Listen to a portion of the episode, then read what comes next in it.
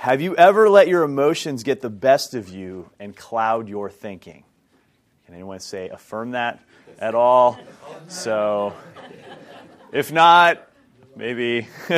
so you don't have to say you don't have to say what what happens, but it seems to be something that that all of us have experienced that have not been fully sanctified yet.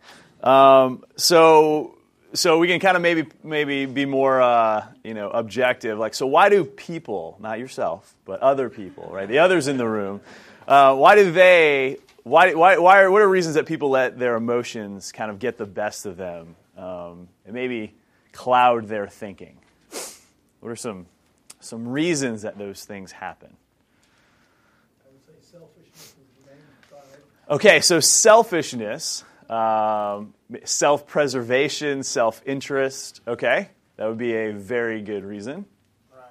Okay, pride.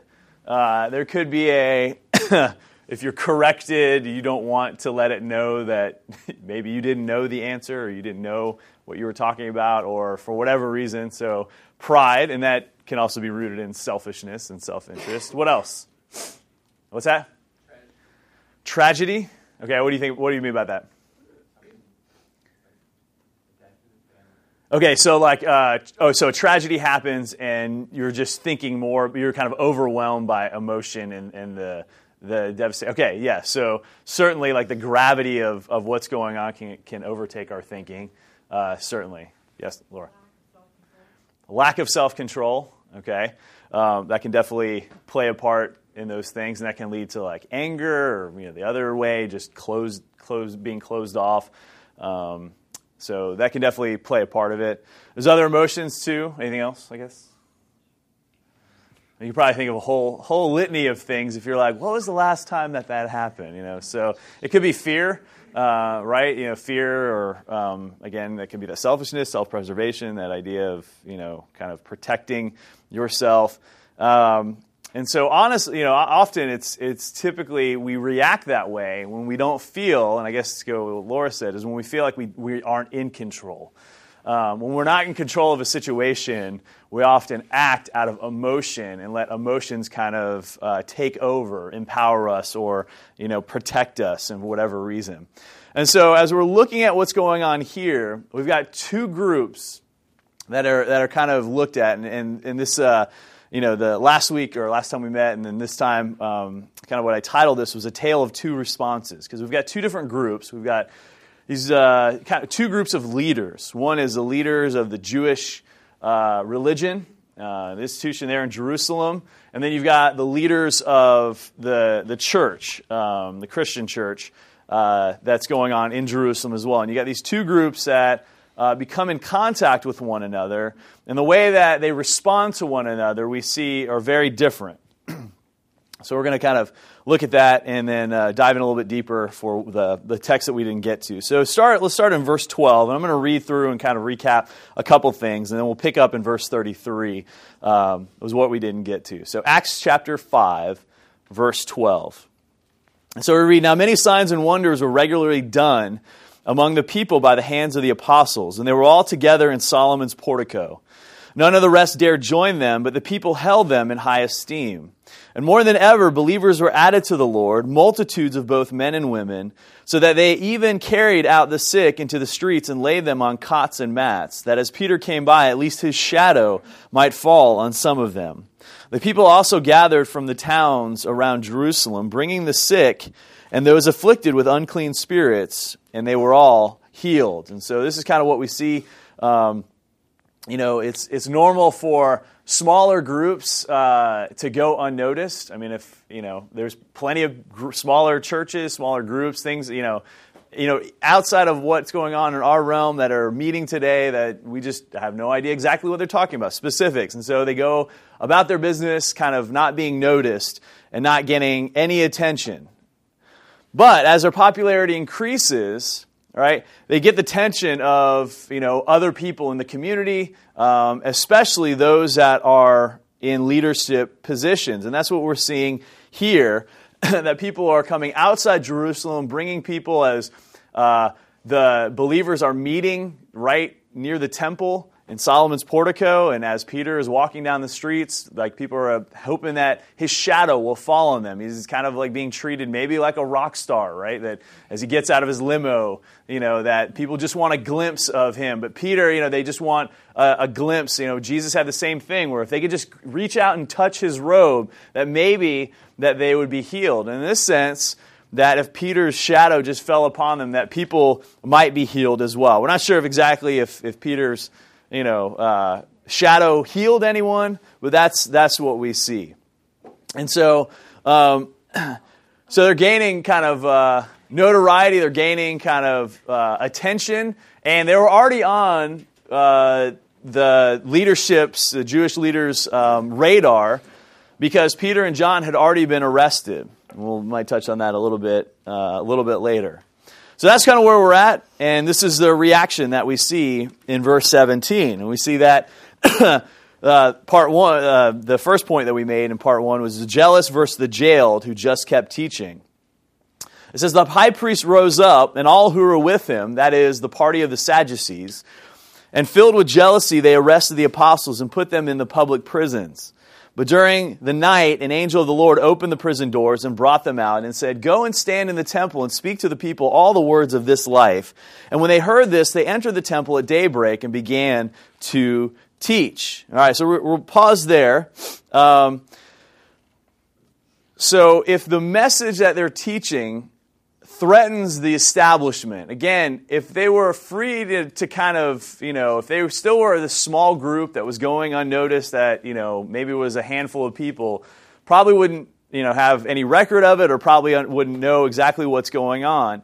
But if there is a message that they are teaching that threatens the establishment, then the leadership is then feeling like they need to kind of step in and take care of this issue. So, what would have threatened the leadership? So, what would have threatened the leadership about this group of Jesus followers?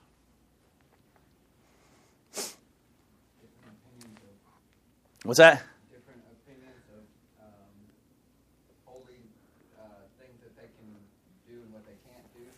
Okay. So, okay. Do you have anything specific? As like example? Okay, okay. Um, yeah, and we'll see this become actually a bigger deal up to this point. Now, uh, we haven't quite seen as far as dietary restrictions being um, taken off because this is still a group of Jews that are uh, meeting. So they probably would have still kept some of their Jewish traditions, the Christians at this time, as far as what they were eating.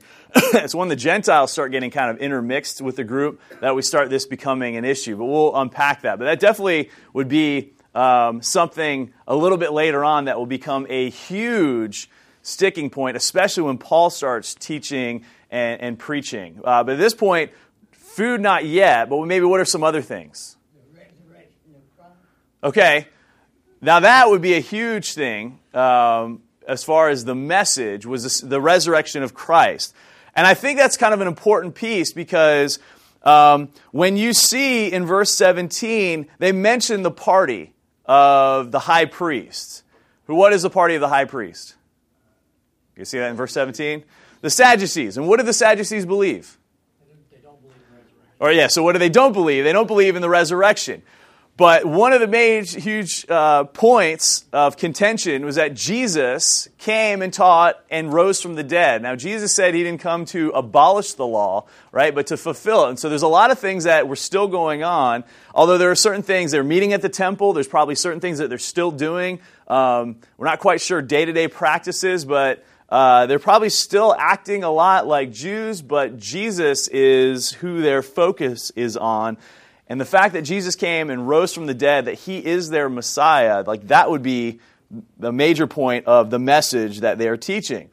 So, because of the, the, the group that is coming together, which is the Sanhedrin, we, we might talk about that a little bit, a little bit more, uh, to come and kind of rule over and make a judgment on this group. Um, a major faction of them are the Sadducees, and they don't believe in the resurrection. Now, there's a partial, uh, a, a large makeup that's in the, in the Sanhedrin that are the Pharisees, and they do believe in the resurrection. We'll actually see that become an issue that uh, Paul uses to have them fight amongst themselves, but that's not until chapter 20, whenever we get to that. Um, 20 or 21, around there. So, uh, one of the, the big things would be the message.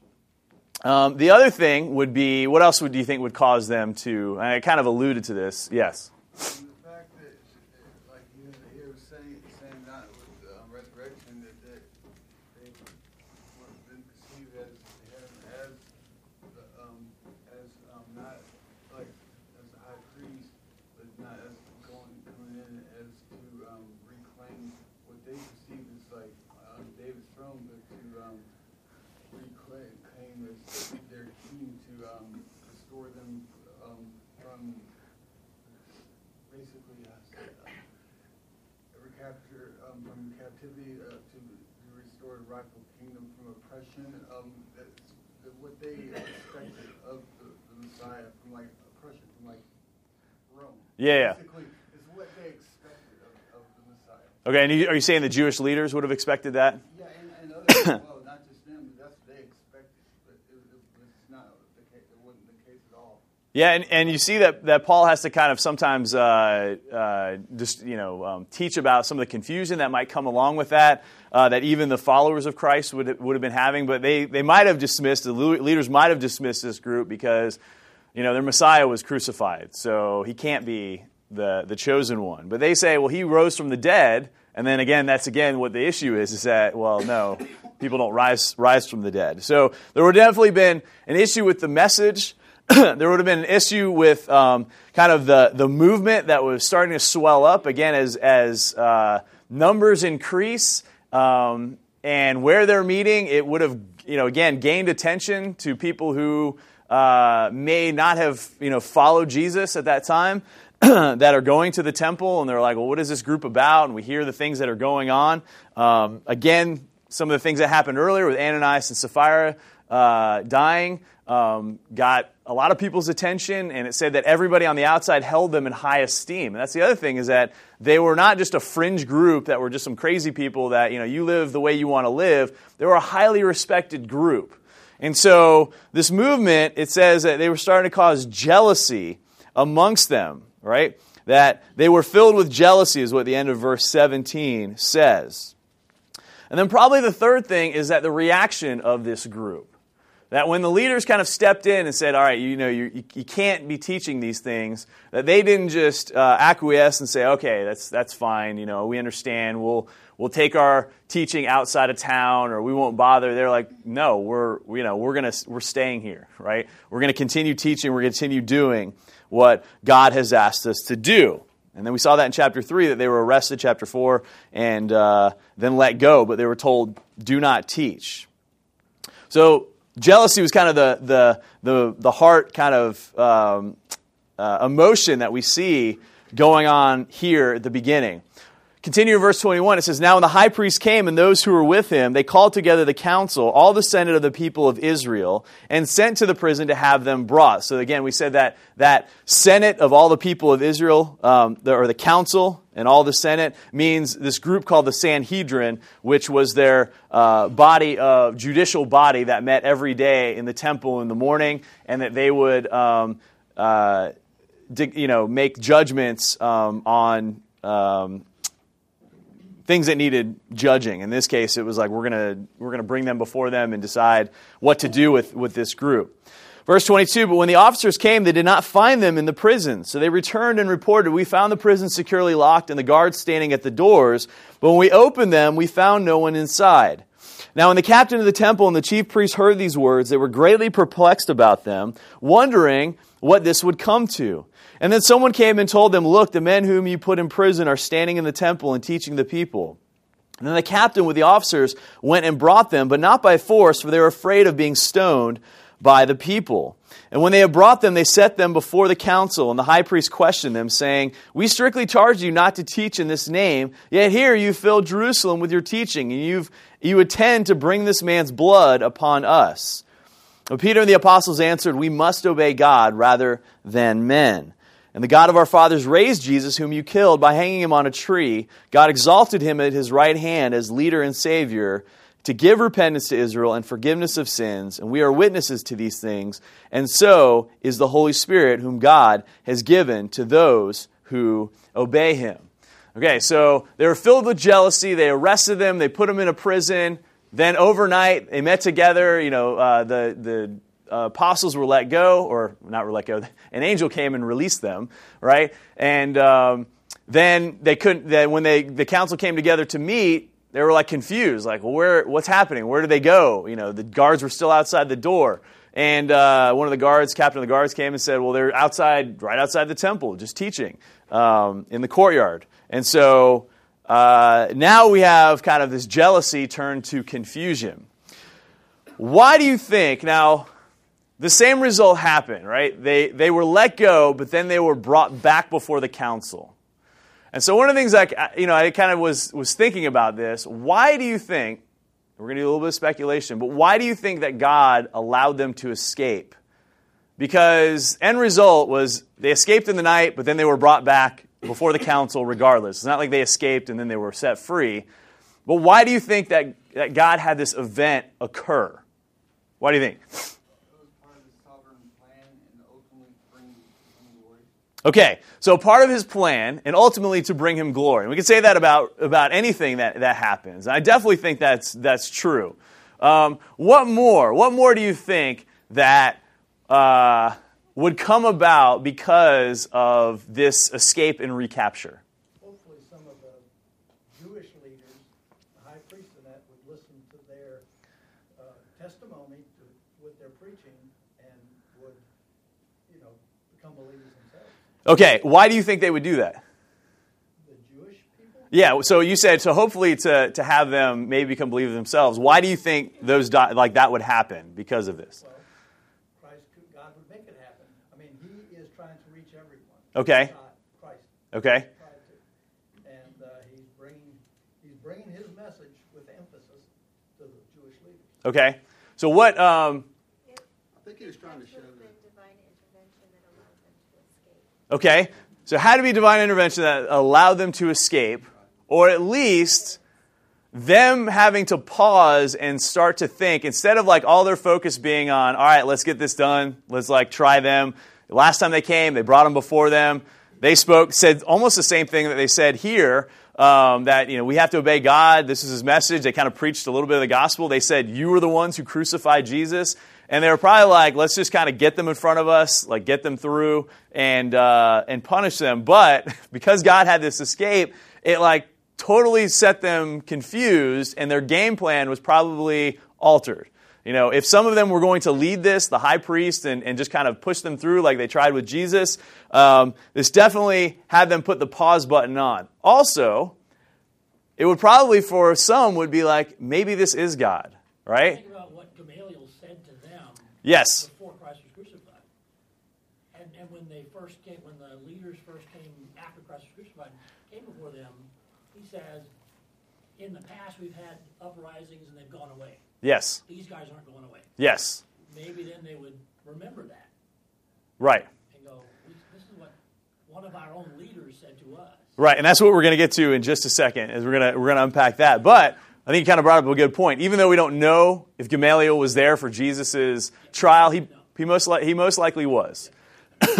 um, we don't know if the full council came, but probably in this case, you know, in that case, uh, you know, a lot of the leaders and Gamaliel certainly would have known, and so this would have allowed them to kind of put a pause on what was going on. And it also doesn't let them just sweep it under the rug. It- This brings it right back to the forefront. You know, they've said go away, and they've come back and continue to disobey, and they've got to deal with it. Yeah, and the other thing too is that Jesus. I mean, Jesus had the uh, right the um, the upper hand in the sense that he could he knew the thoughts and hearts of of of the men that were coming. They often come came to like put him in a uh, catch him off guard. Right? They tried to trick him. Uh, usually, when he was teaching, they would ask him questions, and then Jesus would kind of turn the tables, and they were like, "Oh man, foiled again." Um, but in this case, right, it was it, God kind of intervened in this way to kind of catch them off guard to say like, okay, now they brought, now they brought them in.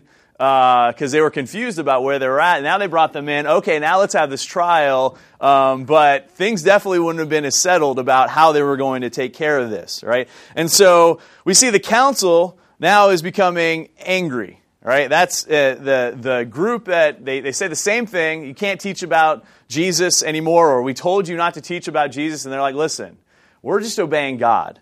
We're obeying what God has commanded us to do, and so we're doing it. And so we see that they are remaining steadfast in what Jesus had asked them to do, but it's the leaders, so like the ones who seem to be in power, that are starting to get agitated and letting their emotions take over. And when we talked about at the very beginning, like why do sometimes we let our emotions take over? It's it's because sometimes we don't feel like we're in control. Like for these apostles, like it's also confirming to them they could have stayed overnight and then faced the council, but how much more resolute are they going to be that the fact that they like escaped you know, without anybody stopping them, and they're preaching back in the, you know, they they had to take that step and preach again in the, the temple. When they come back again, they're like, you know what? I think God is really is, is really like moving in this. And so they, they again remain resolute because they know that they are right in, in God's plan. Whatever happens, you know, this so far nothing bad has happened, meaning, when we say bad, like nothing, uh, no violence is enacted against the, the, the people, uh, against the apostles. And so far they're, um, they're able to stand, stand firm. And so that's what we're seeing here. Um, what do you think should have been the, the response of the judging panel? Even after they said, okay, we, we must obey God, like, how do you think, if this is a true judicial council, how do you think, like, what, what do you think the, the, the emotional state of the group should be? Let's hear 'em out. Let's hear more how they're defending themselves. Yes, probably more like, let's hear their reasoned arguments, all right? They should be kind of calm and collected, right? If they're really the ones that are in charge, if they're really the ones who are going to be rendering a verdict and, and what's going to happen, um, they may even be a little dismissive. Like, I think these guys are just a little bit crazy. Like, I know they think that Jesus was their Messiah, they, they think that there, there's a resurrection, um, but we know that that's not the case, right? If they were, the Sadducees could have been like, you know, we know that they're just, you know, they're a little bit they're a little bit crazy right now. So they could have could have taken that route, but we don't see that. They could even maybe be curious. Well, just tell us more about exactly what you believe um, for that. The human side of all of this, where the apostles are preaching that Christ was the lamb, the sacrificial lamb, and that they don't have to go to the priest with their sacrifices. So the grocery store is kind of, you know, you've got thousands of people that have accepted, you know, the Lord. Right. And they're not going back to the temple with their lambs and their doves and making sacrifices, which the priest ate off? That okay, that's true. That's true. Yeah. So the temple treasury probably had a little bit of a hit for like the money that was being put in and uh, some of those other things. We're not quite sure exactly what it looks like, what their customs look like. We know that they were meeting together and, and having meals together. As far as practices, we're not quite sure. We know that if you read the book of Hebrews, right, the author of Hebrews has to kind of like start saying like, hey, you're some of you are acting a little too Jewish. Um, you know, some of the rituals you're, you're still relying a little bit too much on. And, and so, um, but, but we're not quite sure. But I'm sure that a lot of the money, right, because people were selling land and they weren't giving it to the temple, they were giving it to the apostles to distribute amongst themselves. Hey there, how are you doing? It's all right. It's all right. You're good, good, good. They also weren't just speaking. They were healing, they were doing all these miraculous signs and wonders, so it was more than just them talking. Right. And yeah, and, and obviously in the in winning over the people. And for the, the judicial group, again, it should, should be the same with Jesus, right? When, uh, um, when Nicodemus came to Jesus, right, he, he affirmed, like, we know that what you're doing is from God because you're doing all these healings and you're turning water into wine, if they had heard about that. You know, some of these things that, that had happened, but we're still not buying in right? And so they're, they're still trying to kind of reason themselves through, but we see their emotions taking over. And that's really what we get to in the, the third. So they became perplexed, and then we're going to see that they get angry. Um, and so they're angry, but the apostles remain, who get assaulted, they remain uh, resolute to keeping, uh, to teaching. So verse 33, it says, When they heard this, they were enraged, and they wanted to kill them. Wow, they just they just lost it. They lost their cool, right? This judicial group, hopefully you don't see that. I mean, I don't know. Can you see judicial hearings at all, like the Supreme Court? I always hear like after the fact, but can you like? They don't have that on C-SPAN, do they? They're not like televised, right? They're like open, yeah.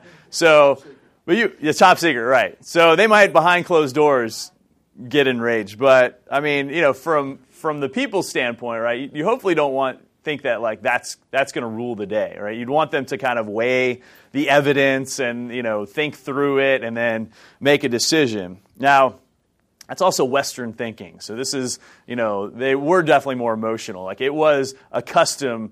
You know, we don't see our president lament by ripping his suit, right? You know, but like the high priest, that was a that was like. He hasn't done that yet. All right, all right. Well, historically speaking, I. All right, sorry. We're, we're in we're in we're in different times now. So, um, but typically, typically it was uh, it was it was um, expected that the high priest to show his emotions would have like ripped his uh, you know ripped ripped um, his clothes to show that that that anguish. Um, so they heard it and they were angry. And so we kind of talked about, you know, why, why do you think that they were so angry? And it was like something, right? Why do we get angry? There's something that like touches us, right? Like some nerve that hits us in the wrong way and we get angry. Um, sometimes it's justified, but when it's unjustified, we don't see that they have that case of righteous anger, that something has hit them in a place that um, that they're letting their emotions grow and take over in this, in this case.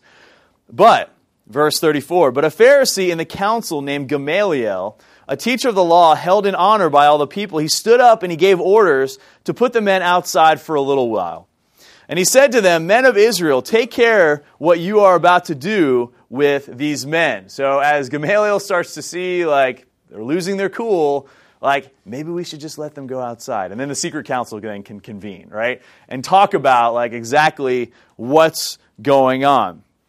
So the sanhedrin um, was typically presided over by the high priest so when we talked about the sanhedrin it came from um, when Moses, when Jethro told Moses to put uh, elders and, and leaders over cases to judge them because Moses was hearing everything and just exhausting himself. And so it kind of was birthed out of that. And uh, we, we said that the, um, the number of this great Sanhedrin, the one that met in Jerusalem, uh, Sanhedrins met in uh, different places. Um, we talked about the number. Typically, it could have been 23 um, because 10 made a community and another 10 would have been uh, balanced to that community, but that was an even number, so we add one to 21. Um, and then, I don't know, they added like one more over that. And so it's, it was anywhere from 21 to 23 people made a. Uh, made a, a, Sanhedrin, a lesser Sanhedrin. But the great Sanhedrin, which met in Jerusalem, was 71. And from the verses earlier, it says that all of the Senate came. So we understand that most of them came. Well, until um, 191 BC, the great high, the high priest was the one who kind of presided over the Sanhedrin. But uh, there was some political turmoil uh, during that time, in, in, this kind of intertestamental time, and there was mistrust of the high priest, where people were buying their way into being the high priest, and so some people were like, "Well, you can't just buy your way into this. It wasn't um, in the, the line of Levi anymore." And so they uh, then deemed a president, they called him the Nasi, which means prince, and he typically presided over the great Sanhedrin. So the high priest would have been there, but he wouldn't have been necessarily the leader of what went on. He, the, the voice of reason, the, the person to kind of call things to order. That would have been the president, this, this Nasi. And so Gamaliel was this person. Historically, you can read back and see that Gamaliel was this guy. He was the, the Nasi. he was a Pharisee, so he wasn't a Sadducee. He was a Pharisee, um, and uh, he was the one that, that would have been able to kind of gain order into this. So, one, you, you see that Gamaliel was highly respected, but also he had the position and the weight behind him to kind of like get everyone's attention and to say, all right, guys, let's, let's kind of rethink this. Um, and so Gamaliel, using his wisdom and prudence, uh, he addresses this group with a history lesson. So he's like, all right, let's get them out and let's kind of think about this. Let's, like, let's start, start thinking about um, how we should uh, proceed. So verse 36 says, For before these days, Theudas rose up, claiming to be somebody, and a number of men, about 400, joined him. He was killed, and all who followed him were dispersed and came to nothing. And after him, Judas the Galilean rose up in the days of the census and drew away some of the people after him, and he too perished, and all who followed him were scattered. So he kind of names two different people. And the first guy, Theudas, which is, it says, you know, he was killed and then people dispersed and he came to nothing. Historically, nobody knows anything about Theudas, and so when Gamaliel mentions him, it'd be something like they would have known, but historically it was not marked in, in the annals to, to know anything about who this guy was. But they would have, you know, recognized him, but we don't. We don't, and, and historians don't know who it is. So that's one person. The second guy is Judas the Galilean. Now, historically, he was mentioned by Josephus, uh, who is a Jewish historian um, uh, later on in, I think, the second century. Um, and uh, he mentions this guy, Judas the Galilean, that he was a leader of the revolt against Rome. So, uh, if any of you guys remember the Christmas story, right, that during the days of Herod, there was a census that went out, right? And so it was uh, the Caesar at that time um, said that everybody needed to come back to be registered in order to, and that's how Mary and Joseph made their way to Bethlehem, and that's how Jesus was born in Bethlehem. Well, during that time, historically, this, uh, there, this um, Judas, uh, he, and he, would have been in the same kind of area, right? He was in Galilee, uh, was leading a group to resist this census. Because this was carried out by Rome, and that when they were supposed to come back, there was also um, not only the identification of, of coming back and being registered, but you would typically pay a tax uh, in order to do that. That was, there was also a monetary uh, aspect to that. Um, they believed, this zealot group believed, that God was their leader. And because God is their leader and he's the ruler over Israel, uh, you don't need to pay taxes to Caesar. Which is also why when some of the Jewish leaders would have asked Jesus, like, who do we pay taxes to? It would have been playing into uh, this group that did not quite disappear. And some would even say, Josephus actually says that it's this group um, even they went dormant for a while. Uh, one of one of the uh, disciples would have been a zealot, a former zealot. Um, but Josephus said that it was this group that actually led to uh, the temple being destroyed uh, around AD 70. But this zealot group kind of popped up around the time of the census. And uh, Josephus names them as like the fourth sect of Judaism. The, the three sects are, and we kind of talked about this last time, was Sadducees, we've mentioned them today, Pharisees, and then the third group was the Essenes. They kind of had a um, aesthetic uh, and somewhat, um, you know, they, they went out to the, uh, the desert and kind of, um, even though they were in towns, they kind of, how would you call that? Not a monastic, but uh, monastic, yeah, is that where you kind of separate yourself. Yeah. Yeah, and, they, and so we know them for the Dead Sea Scrolls, which was God used them to preserve Scripture. So, uh, what that? But the Zealots were sometimes kind of lumped in as a fourth kind of fringe group. And Gamaliel mentions them, right? This is like 30, 40 years later, um, about, you know, about 30 years later, is when Gamaliel mentions this group. Uh, those that actually, so they said, no, don't pay your taxes. And Jews that went and abided went to go back and, and uh, register for the census and pay their taxes, some of these zealots burned their houses and stole their cattle. So they, you know, inflicted uh, um, uh, retribution amongst their own people, and so that's why sometimes they also had a bad name for them because they were they were fighting amongst themselves. We don't know anything about how he died. Um, historically, um, again, Josephus mentions his sons as part of like an uprising later on, but we don't know about how he dies. Uh, although Gamaliel just says, right, that he got the, their attention and then just kind of that he perished, right? So historically, we don't know how he died. Gamaliel says, you know, he's no longer around, so he perished as well, right? Both gained the attention of others, right? Both, you know, um, were likely killed by Roman authorities, um, and their mo- movements just came to nothing. They just failed. And so Gamaliel mentions that. Um, and it's good to kind of stop and think that sometimes, you know, when we think like these Jewish leaders, you know, I keep saying like they're the ones in power, which is true on a local level, but sometimes their motives are also, I think highly you see that their motives are self centered. There is also a protectionist motive as well, because if things do get out of hand, if the if Jews and Christians come into conflict with one another, who would ultimately step in? The Romans would step in, and they would suppress that pretty easily. And we'll find out later on that they do that. Um, we know that uh, later on, uh, Claudius uh, would expel the Jews from Rome, and Christians were kind of thrown in there too, because often they were arguing uh, about who the Christ was. And so Claudius, as, as emperor, was like, get out of Rome. and so they were actually expelled. It was like about a 12 year period um, that they were, were told that they were not welcome. And we find out that, that it might be because of that that Priscilla and Aquila ended up traveling around. So we might touch on that a little bit later. Um, but it's really the Romans, right, who, who have had the power, and so they wanted to keep their power, but not let things get too out of hand where the Romans came in, because when the Romans came in, you know, the, the, the Jewish leaders were kind of put in their place, and they weren't held in such high esteem anymore.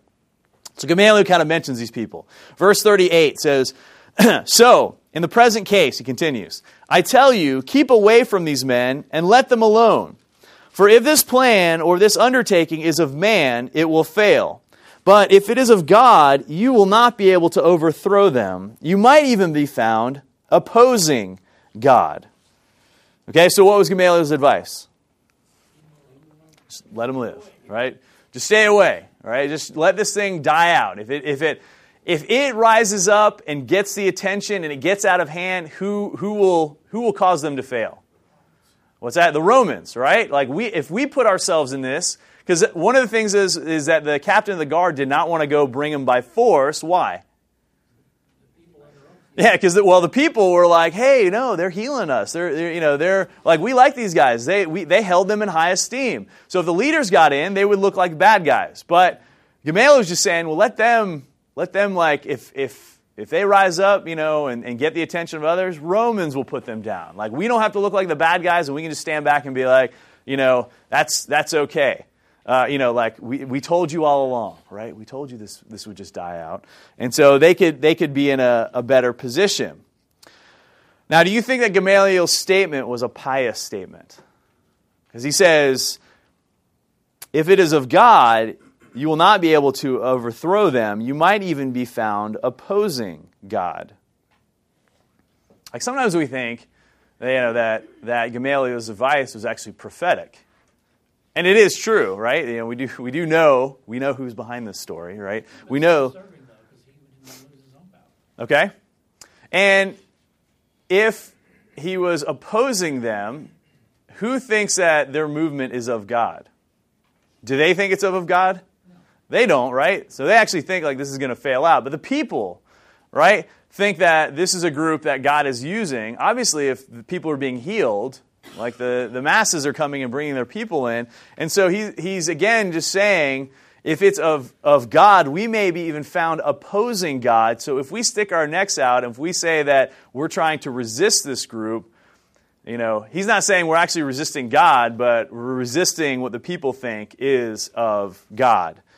How many is this after Christ was in, in front of the uh, Sanhedrin? Uh, how many months? Yeah, we don't know exactly how many months, but probably within, I would say probably within a couple years. A couple years? Yeah, I would, I would say to get this movement up, you know, because we have, we know that 40 days happen, right, for the, the Pentecost, or really 50 days after the, the crucifixion.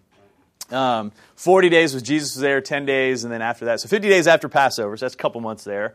Um, and then we have all these people healed, and then we have the issue where Peter and John are arrested, and then more people come in, and people are selling their land and, and gaining the attention, and then people are coming outside and drawing their people in. So it could be as little as like maybe, I don't know, again, I'm talking, kind of thinking off the top of my head, like six months but maybe more like it's, it's kind of evolved over a year or two. It has to be enough time, again, where people need others to sell their land in order to keep sustaining them. Um, but uh, probably no more than, than, you know, I would say two years is probably two on the, on the high end, and six months is maybe on the low end, but probably around a year, I would say. So the Jesus trial is all fresh on all the Sanhedrin's mind.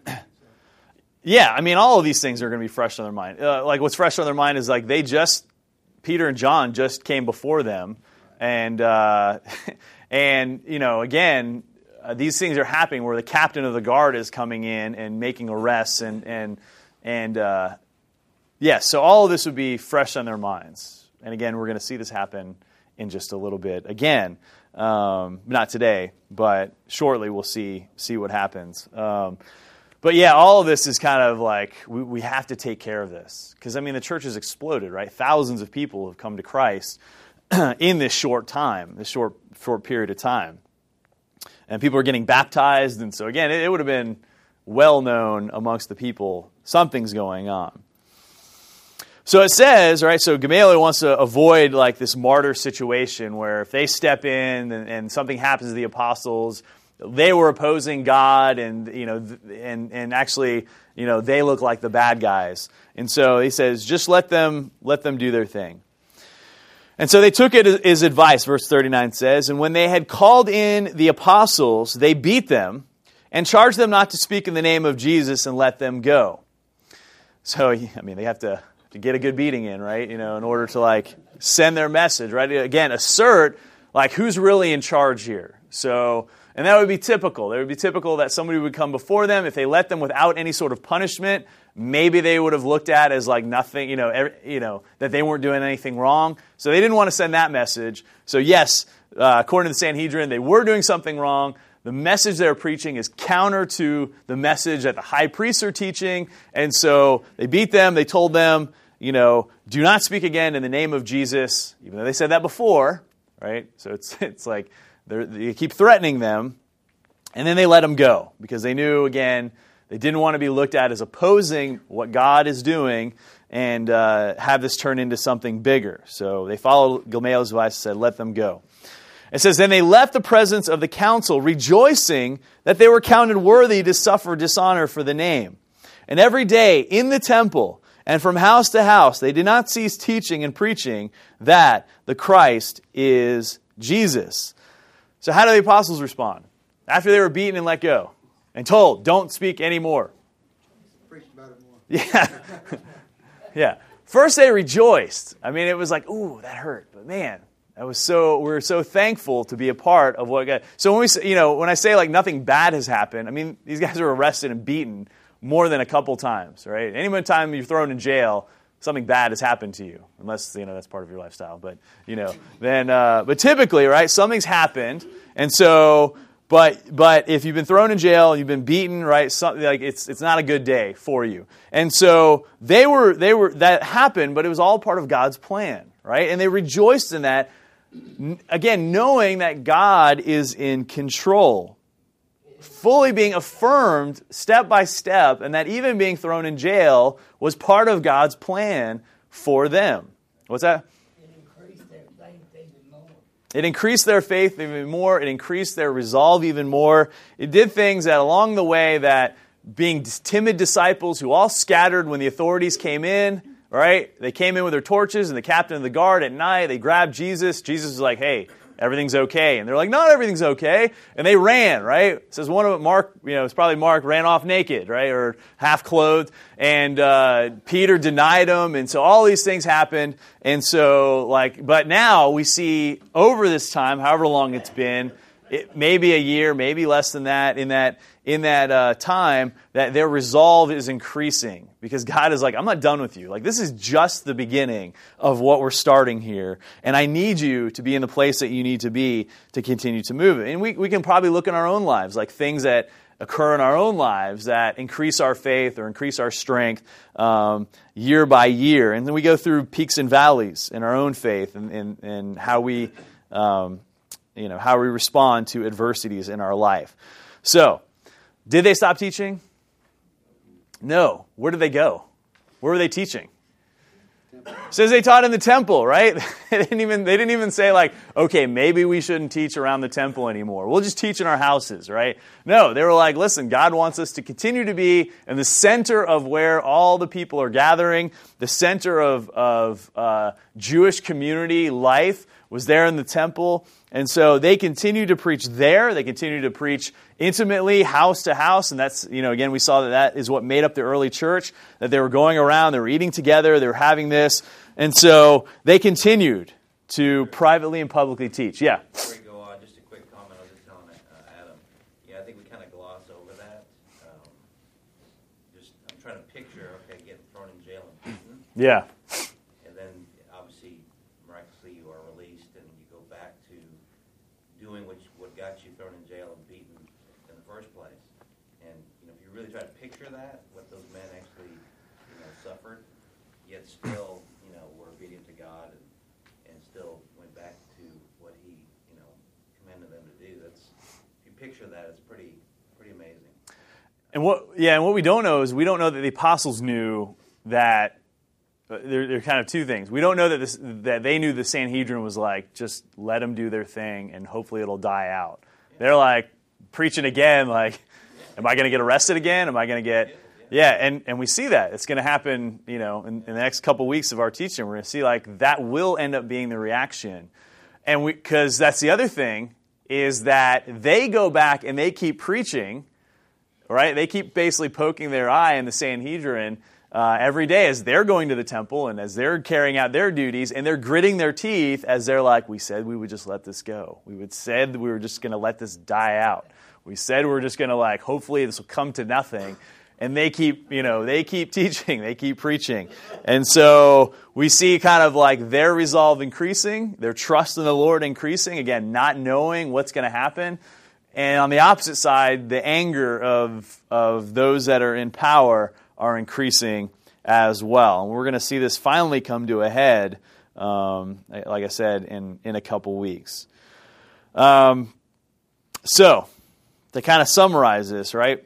You know, we all people are going to respond to the gospel in various ways. It, it could be it could be jealousy, right? You know, some people some people go to church because they're like, you know, I don't know, that's just kind of what everyone's doing, or you know, maybe people have their lives together, or you know, they have some sort of mental picture of what is going on, and so they might they might respond in different ways, or they might respond negatively because they're like, I just don't want to be associated with that, and there's just some sort of emotions uh, that are attached with that. It could be confusion, like I don't know, it sounds like a bunch of you know stuff. I have to get my life together. I have it has to change or whatever. Like confusion about what the gospel is, and sometimes you find out that people don't know anything about the true gospel, even though they might have grown up, you know, around Christians. They've just never been told clearly um, what it is that that we believe. And then some people get angry, and you know that's that's often probably the the reason that you know we might shrink and might not share the gospel with others is because there have been those people that just get angry.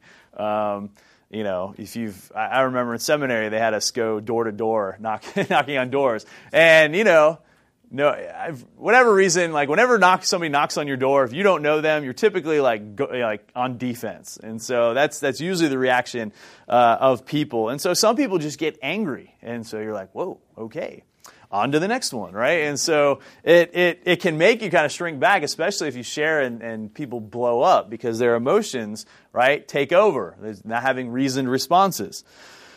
And so motives aren't always clear, right? Sometimes we also want to attach like why people are, are responding the way they do, but emotions often kind of cloud their thinking. And that's kind of one response to the gospel and one response to Jesus. And we see that clearly in the Jewish leaders happening there. Yeah. Um, and um, and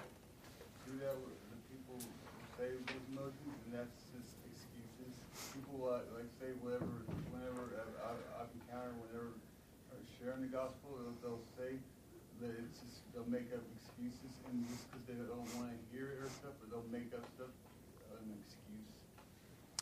Well, I- well, my experience and what I've heard from others, from what they've experienced, is evan- evangelism and all, so it's probably just make up something just to, to make up or or this something like that? Yeah, I mean, there, there's, you know, it's, it's true. There's a lot of things that we just don't want to face, and there's like little things. I mean, sometimes we like don't want to do the dishes, right? So we just like pretend that they're like, I'll do them later. Not that's ever happened in our household. Um, so uh, you know, so there are minor things like that, and then people, you know, as far as like things that we we see as eternal, like people kind of treat in the same way. Like I just don't want to, you know, it's like the email I don't want to send or the person I don't want to talk to. I just don't want to. I don't want to come to grips with this, and so I'll, I just have an excuse. And so whatever reason they have, right, like that's their response. And so that's one response, right, to the gospel. But we see that, you know, the other response played out by the apostles is a response that those who follow Christ uh, should have, and that's just obedience. Obedience in the moment to whatever it is. If it's, you know, I want you to go out and preach, go out and preach. If I want you to, to be reserved, be reserved. I want you to go to someone's house, you know, you know, whatever it is, public or private, right? Because God knows the hearts of men, and He He He will judge and rule overall. Gamaliel was true, right? You might be opposing God, even though he was probably saying it self-servingly, but we know that that was actually a prophetic statement that he was saying that this could be a movement of God. The apostles knew, well, we know this is a movement of God, and in their hearts, they probably knew it was a movement of God as well. Like, how else does somebody escape jail, heal people? do all these things if God is not involved, right? Their business is being in the business of God, right? But they've twisted it for whatever reason and uh, let the you know let other things kind of come to surface. So those are two responses. Kind of think about those as uh, we see this again in Acts, and, and, we'll continue on saying how things develop uh, in the church over the, the upcoming weeks. Any uh, questions or closing statements or comments? I was talking to a guy yesterday, sharing the gospel with him, and he claimed to be an atheist, but he was he didn't want to think about his sin, so he's training his mind because his sin was kind of driving him crazy. So I, he said, I have to train my mind away from my sin on other things. I said, well, you're, you're deceiving yourself. You need to repent of that sin and put your trust in Christ. So that's that's another thing. We the personal deception. We just try to think about other things and distract ourselves mm-hmm. from the truth. Right, because the heart is deceitfully wicked. We know that. Yeah. Good. All right. You guys are dismissed.